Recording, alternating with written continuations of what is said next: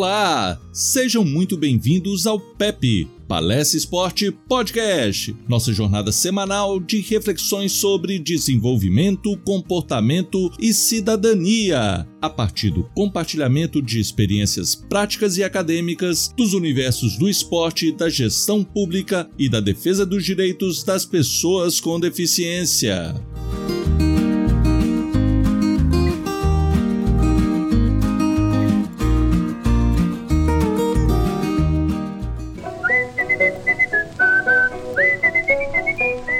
Está no ar o PEP. Palestra Esporte Podcast.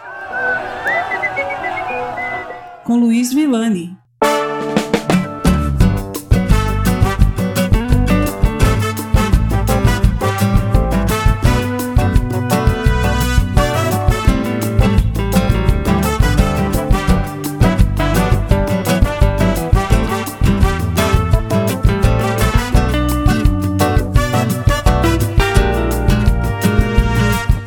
Episódio número 13. Nosso penúltimo episódio da temporada reservou a abordagem de duas experiências particularmente curiosas e muito interessantes. Estivemos na Walt Disney World, não especificamente em um parque, embora tenhamos visitado um deles para assistirmos a um espetáculo do Cirque du Soleil. Mas a visita específica foi ao escritório da Walt Disney onde tratamos sobre as estratégias, adequações e projetos de acessibilidade implementados e a serem implementados nos parques e resorts da Disney. Essas estratégias têm inspirado o mundo do entretenimento nos Estados Unidos e em todo o mundo. E para exemplificar a prática, relataremos também nossa visita ao Busch Garden Tampa, um parque famoso por suas montanhas russas radicais, mas que também consiste em um dos maiores zoológicos dos Estados Unidos. Falaremos ainda do projeto Dreamplex, um projeto de construção de um centro paradesportivo destinado às mais variadas modalidades paradesportivas com uma proposta sustentável para garantir o seu funcionamento. Eu sou o professor Luiz Villani e o acompanharei nessa jornada.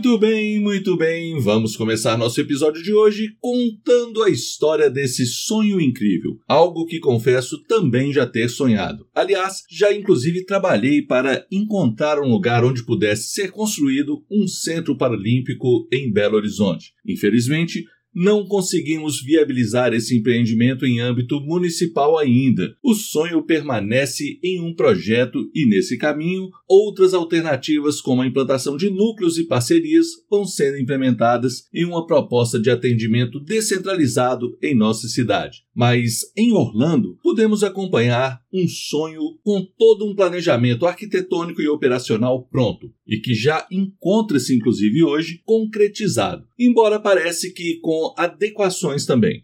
Fomos recebidos pela senhora Amy Gomes, cofundadora do Dreamplex, que é um projeto de construção de um centro paradesportivo de 40.500 metros quadrados, idealizado para atender pessoas com deficiência física e intelectual, na realidade de desenvolvimento, com a previsão de construção de dois rinques de patinação no gelo, sendo um indoor e reversível para outras atividades, quadra de voleibol paralímpico, quadras de basquetebol em cadeiras de rodas, campo de futebol, pista de atletismo, piscina, incluindo esteiras aquáticas, e um fitness center. E em uma outra área foram destinada para ginástica, balé, taekwondo. Os esforços para a construção envolviam parcerias com o governo e patrocinadores locais, mas não estamos falando apenas de um sonho. Amy Gomes conhece as pessoas que elaboraram o roteiro de nossa visita em Orlando, ou seja, é uma pessoa que conhece muito bem as organizações, os órgãos governamentais e a realidade das pessoas com deficiência na cidade de Orlando. Conhece as dificuldades, as potencialidades, os entraves e as possibilidades para se atender às necessidades de todas as pessoas. Profissionalmente, a senhora Gomes é uma terapeuta pediátrica com 22 anos de dedicação na área. Ao longo de sua trajetória, percebeu que as crianças e adolescentes que ajudava, depois de os 21 anos de idade, não possuíam grandes perspectivas de atendimento, como o acesso ao esporte, por exemplo. Foi em função dessa situação que ela idealizou a criação do Dreamplex. Ao ser questionada sobre a questão dos desafios após a transição para a fase adulta em relação à busca de empregos, e foi uma demanda que observamos nas dezenas de organizações nos Estados Unidos as quais visitamos. Ela nos respondeu que a questão do emprego é uma grande preocupação mas ao mesmo tempo há um nível gritante de desemprego para a população com deficiência. Então, o Dreamplex é uma porta para o atendimento, para a continuidade de um trabalho de desenvolvimento de habilidades, de promoção da autonomia. O Dreamplex é algo inovador por ser, segundo ela, o primeiro espaço do gênero nos Estados Unidos. Na realidade, um espaço prioritário para as pessoas com deficiência. O que existe por lá são espaços inclusivos. Mas em termos de sustentabilidade, os espaços também poderão ser utilizados pela população em geral. Na realidade, aqui se inverte a situação.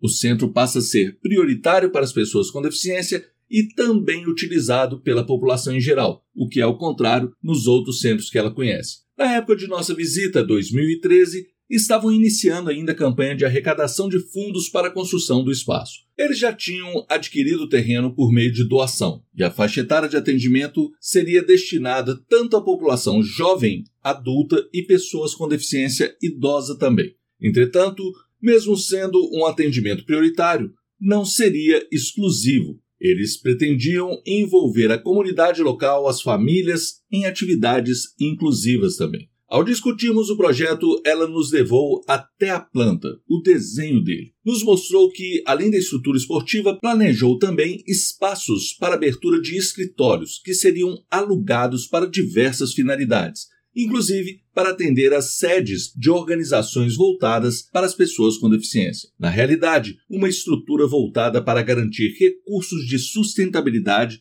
da manutenção e do desenvolvimento das ações paradesportivas. Em termos arquitetônicos, o espaço foi previsto para ser aproveitado verticalmente. As quadras esportivas, a academia e a hidroterapia e até uma parede de escalada foram pensadas no primeiro piso.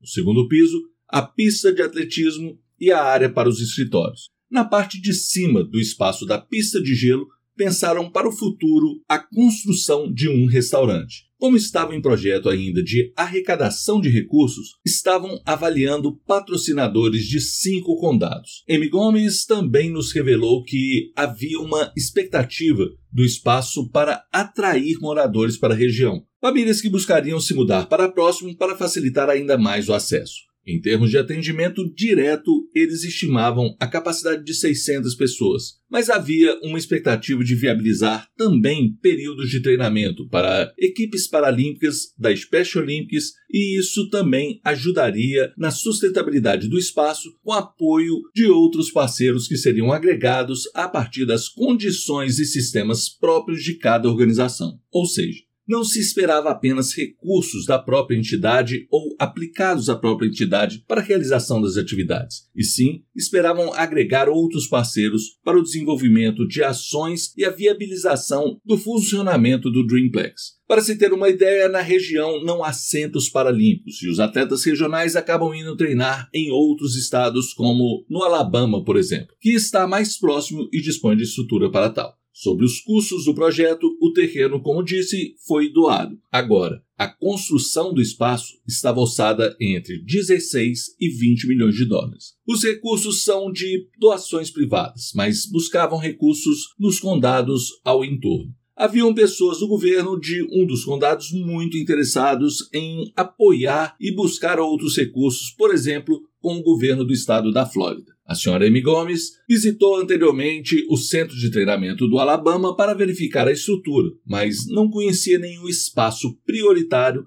às pessoas com deficiência nos Estados Unidos. Nosso colega Anderson Lopes revelou que a construção do espaço da Andef em Niterói, um dos maiores e melhores espaços do Brasil para o esporte paralímpico, teve o apoio governamental, que facilitou sobremaneira a construção de todo o equipamento que é similar à estrutura que eles estavam propondo. A Andef atende hoje cerca de 5 mil pessoas, sendo 3 mil pessoas com deficiência e 2 mil pessoas sem deficiência na própria comunidade. Anderson ressaltou também que mais difícil que construir é manter o espaço funcionando. E salientou que ele via na M o mesmo entusiasmo que ele há anos atrás tinha quando da implantação do equipamento da Andef. Ele nos explicou que a área doada do terreno era destinada à construção de um complexo de lojas, uma espécie de shopping, ou seja, na realidade, tratava-se de uma parte de um projeto ainda maior. Grande parte dessa estrutura já estava sendo construída, não o Dreamplex. Além disso, no entorno do Dreamplex já existe uma estrutura de hotelaria e eles já haviam iniciado uma conversa com, por exemplo, a Walt Disney para futuras parcerias.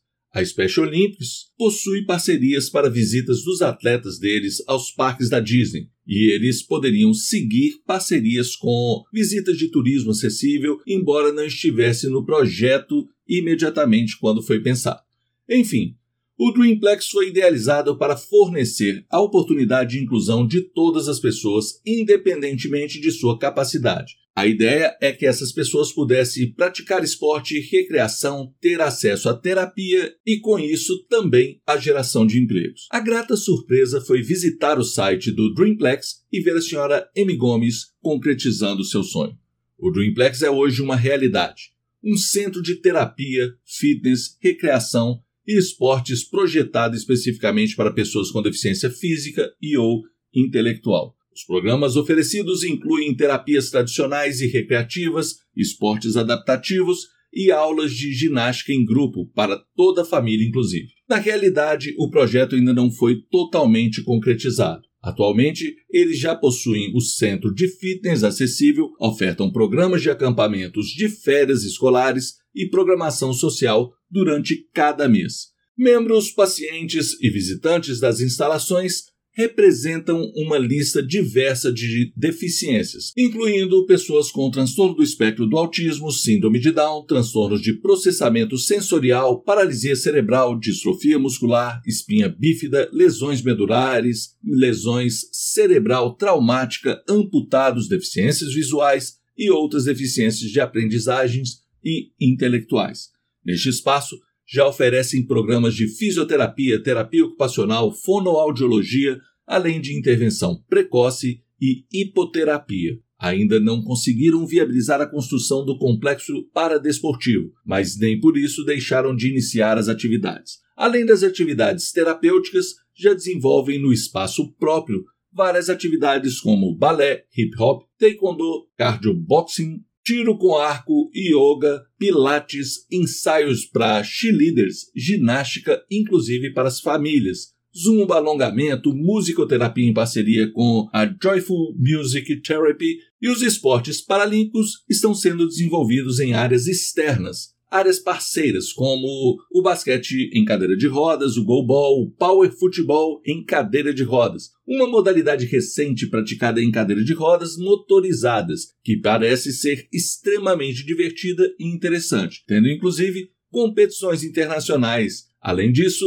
oferecem também atividades como voleibol, hóquei em trenó, tênis em cadeiras de rodas e esqui sentado. Durante a conversa, destacamos diversos pontos de similaridade entre o projeto deles e a realidade das demandas das pessoas com deficiência e das organizações do Brasil.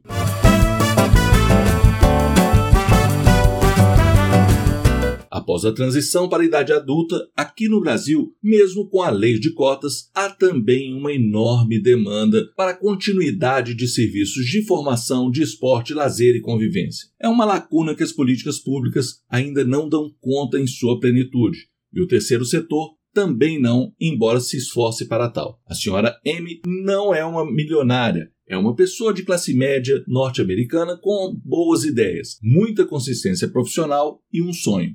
A partir disso, articulou, lutou, correu atrás e hoje colhe frutos de seu próprio trabalho, de sua visão de futuro, de sua empatia em relação aos pacientes e famílias que atendeu. Sua simplicidade, o brilho em seu olhar e a convicção de que tudo era possível são características peculiares daquelas pessoas que realizam sonhos. Parabéns, M! É uma satisfação ter conhecido o projeto ainda na planta ter compartilhado ideias, ainda que fora da realidade local, mas hoje, ao ver esse sonho sendo concretizado, eu volto a bater na tecla da cooperação, da aproximação institucional, da complementaridade das ações. No Brasil, várias organizações possuem uma péssima estrutura organizacional do ponto de vista administrativo. Muitas vezes, as sedes organizacionais são registradas na casa das pessoas. Não que isso, principalmente agora, nesse período de pandemia, seja um grande empecilho, mas ter espaços para se reunir de forma formal, com a devida privacidade, com foco e em um ambiente adequado com infraestrutura, isso pode fazer a diferença em termos de credibilidade, de garantias de um bom serviço aos investidores. O que a Dreamplex propõe pode ser também em termos dos escritórios como espaços de coworking e espaços como esses pelo menos em termos da gestão das organizações, pode fazer grande diferença nas oportunidades. Trabalhar em conjunto, aproximar organizações e os respectivos parceiros podem constituir oportunidades de crescimento de todos. Hoje, o que cada organização possui de serviços e entregas para a sociedade, embora eu reconheça a importância e a qualidade dos diversos serviços prestados aqui no Brasil, para grandes investidores e empresários pode parecer algo pequeno. Mas o conjunto organizado dessas instituições, de suas ações e entregas, é algo muito maior, muitas vezes inclusive do que as políticas públicas são capazes de oferecer. Saber trabalhar em conjunto, somar forças e esforços pode representar uma mudança de paradigma, tanto de investidores privados quanto da estruturação das políticas públicas, e os respectivos repasses em termos de investimentos também. Volto a repetir que a nossa cultura de competição, de criticar o trabalho do outro, quando não rivalizar, é algo que impede o crescimento de todos. Limita, reduz o potencial do coletivo do serviço. Não tenho dúvidas que uma ação articulada das organizações da sociedade civil para viabilizar espaços com investimentos públicos e privados para que tenhamos centros similares ao Dreamplex seria algo sensacional. Hoje temos instituições maiores que poderiam liderar esse movimento e facilitar uma dinâmica colaborativa, uma grande rede, algo que possa inclusive representar a união de todos os setores, uma estratégia de complementaridade como as organizações de assistência social, de esportes, de lazer, de cultura ou mesmo de promoção de serviços de saúde se unindo em prol de uma causa única. Vejo o Dreamplex como um sonho muito próximo de se tornar realidade também em organizações brasileiras.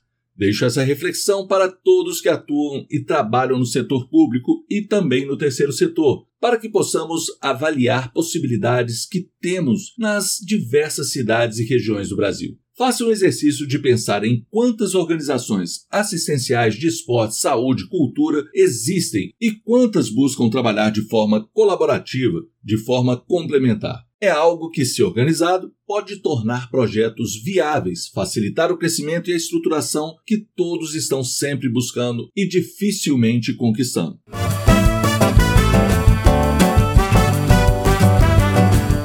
Chegamos então na Walt Disney World, a acessibilidade em parques. Mas o que vimos por lá não se restringe apenas aos parques, mas pode ser aplicado também em diversas outras áreas. São recursos que podem ser aplicados em diversos setores, hoje e em um futuro próximo, com os recursos que já dispomos hoje de tecnologias assistivas e de inteligência artificial. Antes de falar da nossa visita ao escritório da Walt Disney, vamos falar sobre uma visita cultural no Disney Springs, um centro de lazer da Disney, um ponto de apoio entre os diversos parques, com diversas opções de lazer, como restaurantes, bares, lojas e o teatro onde estava sendo exibido o espetáculo do Circo de Soleil. Ganhamos ingressos para este espetáculo e tivemos a oportunidade de analisar tudo o que a legislação americana exige em termos de acessibilidade eu já havia assistido a um espetáculo do Cirque de Soleil em Belo Horizonte,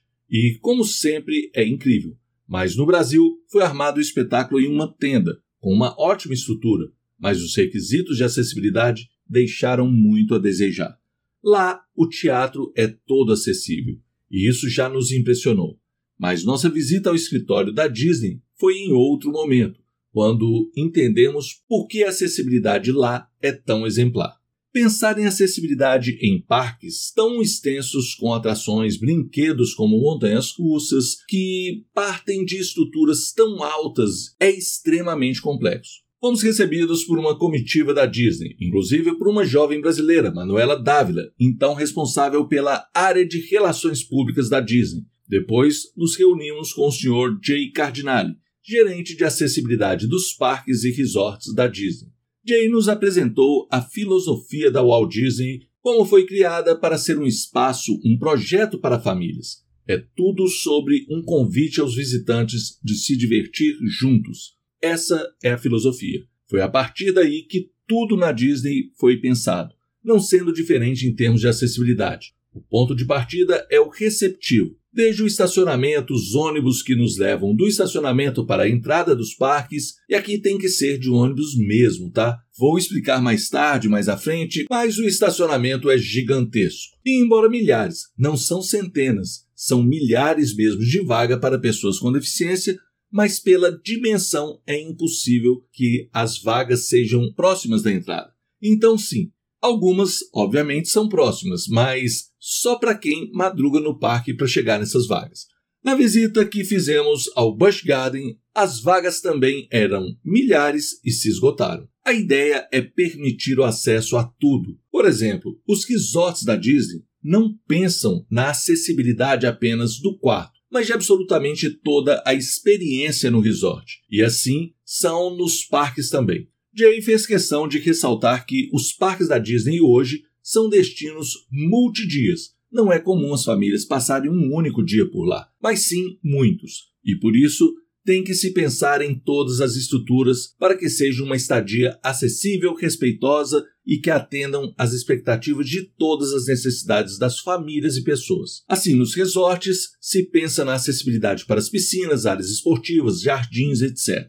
Jay citou também por exemplo, que nos parques aquáticos que possuem teleféricos, as cadeiras também são transportadas. No caso de escorregadores tipo toboágua, as pessoas sobem com suas cadeiras e lá em cima um dispositivo para descê-la de forma mais rápida, para quando a pessoa for sair da piscina, a cadeira já esteja à sua disposição. Os parques e resorts dispõem também de equipes de apoio. Caso a pessoa solicite, por exemplo, para ir a um banheiro, mesmo sendo acessível, eles sabem que, em algumas situações, há determinados constrangimentos ou insegurança e, por isso, há pessoas treinadas para dar o apoio. Possui inclusive atendimento para cães-guia, ou seja, enquanto o cego está no brinquedo, há um apoio para que os cães fiquem aguardando o retorno de seu tutor. Na realidade, Jay está há mais de 22 anos trabalhando na Disney e destes, 18 haviam sido dedicados ao cumprimento da Lei de Acessibilidade dos Estados Unidos. Ele revelou que, ao longo desse tempo, desenvolveram um sistema de observar como os hóspedes dos resorts e visitantes dos parques se comportavam. Avaliaram suas demandas, registraram os problemas e, com isso, passaram a antecipar as necessidades das pessoas com deficiência como nas filas, nas aglomerações para tirar fotos, em situações diversas cujos mecanismos pudessem dar as mesmas oportunidades para as pessoas. A prioridade de acesso depende do tipo de brinquedo e da dinâmica do acesso. Sempre buscam dar prioridade às pessoas com deficiência que recebem inclusive um cartão especial que permite furar a fila em diversas atrações. Os serviços também são divididos conforme o tipo de deficiência. Por exemplo, as pessoas em cadeira de rodas necessitam de transferência para os brinquedos. Muitos se sentem constrangidos de fazer a fila esperar. Então há um simulador em cada brinquedo antes que a pessoa possa subir. Ela pode então testar como será o seu processo de transferência para o carrinho do brinquedo e depois orientar inclusive o apoio como pode se processar para facilitar a sua transferência quando necessário. Eles também disponibilizam equipamentos de apoio para transferência, como pranchas. Os projetos de construção dos brinquedos hoje já pensam na acessibilidade. Os engenheiros e designers levam em consideração as experiências para desenvolver os brinquedos com segurança e acessibilidade. Jay nos revelou que ainda existem brinquedos que não são acessíveis. Não encontraram ainda soluções, mas são exceções e desafios que buscam sanar. Por exemplo, na Califórnia, eles possuíam brinquedos na temática do Tarzan, que não eram acessíveis e encontraram soluções. Hoje são acessíveis. Fato é que, até 2011, a lei não exigia acessibilidade nos brinquedos e foram mais de 14 anos de luta da própria Disney para exigir acessibilidade. Um movimento inverso na realidade, ao que estamos acostumados aqui no Brasil, por exemplo. Por princípios, eles buscam o ideal e não uma estrutura mínima, tal como exigido na lei. Eles buscam ir além. Todos os shows nos parques e resorts possuem intérpretes de línguas de sinais, mas não são em todas as sessões porque muitas vezes essas sessões são pré-agendadas.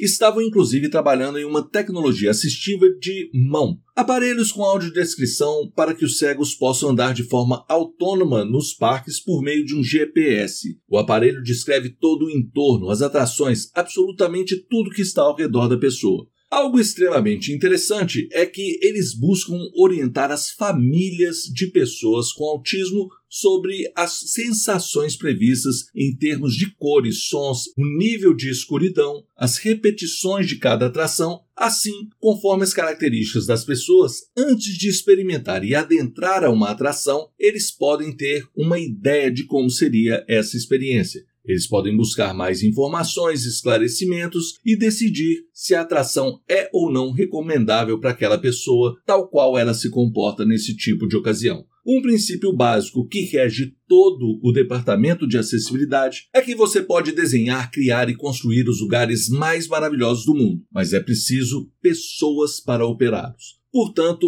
o treinamento é intenso é necessário treinar, dialogar, sensibilizar os funcionários sobre as experiências que desejam ofertar com cada atração, brinquedo ou receptivo. Nessa mesma perspectiva, há um programa de empregos para pessoas com deficiência nos parques e resorts da Disney. Há muitos empregados com deficiência que, inclusive, ajudam nesses processos de pensar as experiências e as necessidades para as devidas adequações e soluções. Para facilitar a identificação dos apoios, há um PIN, uma identificação nos crachás. Por exemplo, os intérpretes de língua de sinais possuem uma identificação específica e as pessoas surdas podem os identificar rapidamente nos locais. Uma frase do Jay que talvez resuma tudo o que vimos nesse intercâmbio é que as pessoas com deficiência dos Estados Unidos, há 15 anos atrás, queriam acesso e ficavam satisfeitas com a acessibilidade. Mas hoje querem mais, querem acesso de qualidade. Antes que perguntássemos se a Disney era então um mundo perfeito de acessibilidade, ele nos antecipou. Várias estruturas da Disney existem há mais de 70 anos. Muita coisa pôde ser adaptada, outras não. Algumas montanhas russas, por exemplo, ainda não possuem acessibilidade para as pessoas em cadeira de rodas. Estão trabalhando nisso, mas não é algo tão simples. Mas não faltam estudos, tentativas e diálogos para avançar nesse sentido.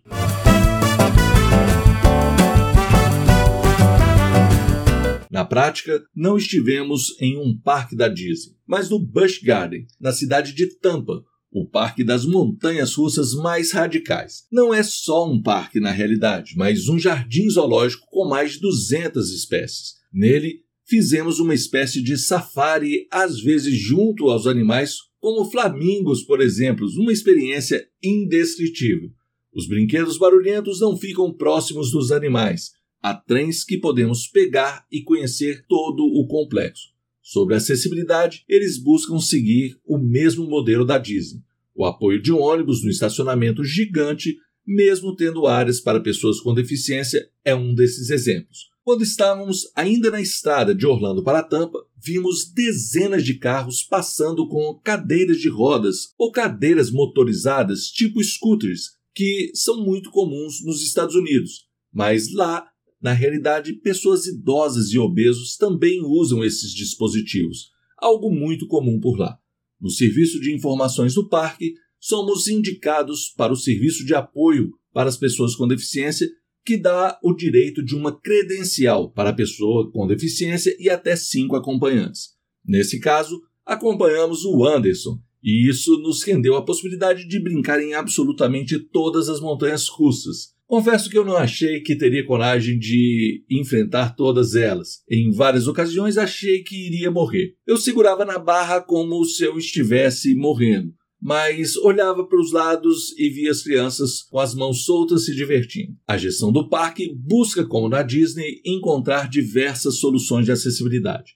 Nas montanhas russas mesmo, algumas possuem estrutura para pessoas com cadeira de rodas e por isso há uma possibilidade de treinar as transferências em simuladores, como eu descrevi no caso da Disney. Informa-se ao apertar um botão para iniciar esse procedimento, é informado o tempo médio de embarque e você busca então encontrar o tempo necessário e treinar rapidamente se daria conta de fazer naquele tempo. Mas não se trata de um pré-requisito. Se a pessoa quiser ir, ela poderá, mas as filas são muito grandes. E eles adiantam que qualquer atraso impacta bastante no desenvolvimento das atividades do parque.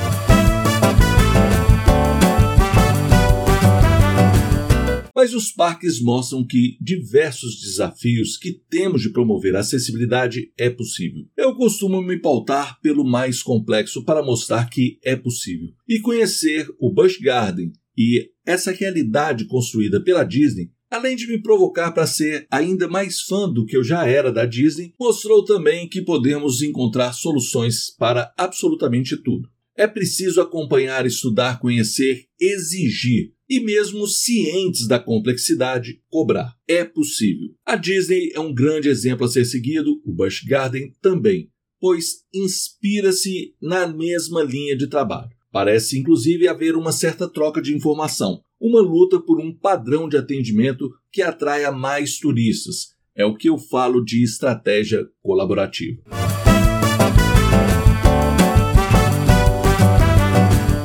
A conclusão de toda essa experiência será veiculada em nosso último episódio. Confesso a dificuldade de relatar em detalhes tudo que pude vivenciar nesse intercâmbio fantástico. Na próxima semana, concluiremos nossa temporada com uma perspectiva extremamente positiva para a segunda temporada. Faremos uma reflexão sobre todo o intercâmbio para concluir toda essa experiência. Aguardem! Agradeço por toda a atenção e apoio. A iniciativa do Palestra Esporte Podcast, o nosso PEP, tem diversas vertentes e possibilidades para compreendermos e refletir sobre o nosso desenvolvimento, comportamento e sobre os aspectos da cidadania. O tema acessibilidade reporta tudo isso. E o relato desse intercâmbio explica nossa opção por começar a primeira temporada do PEP por esse viés.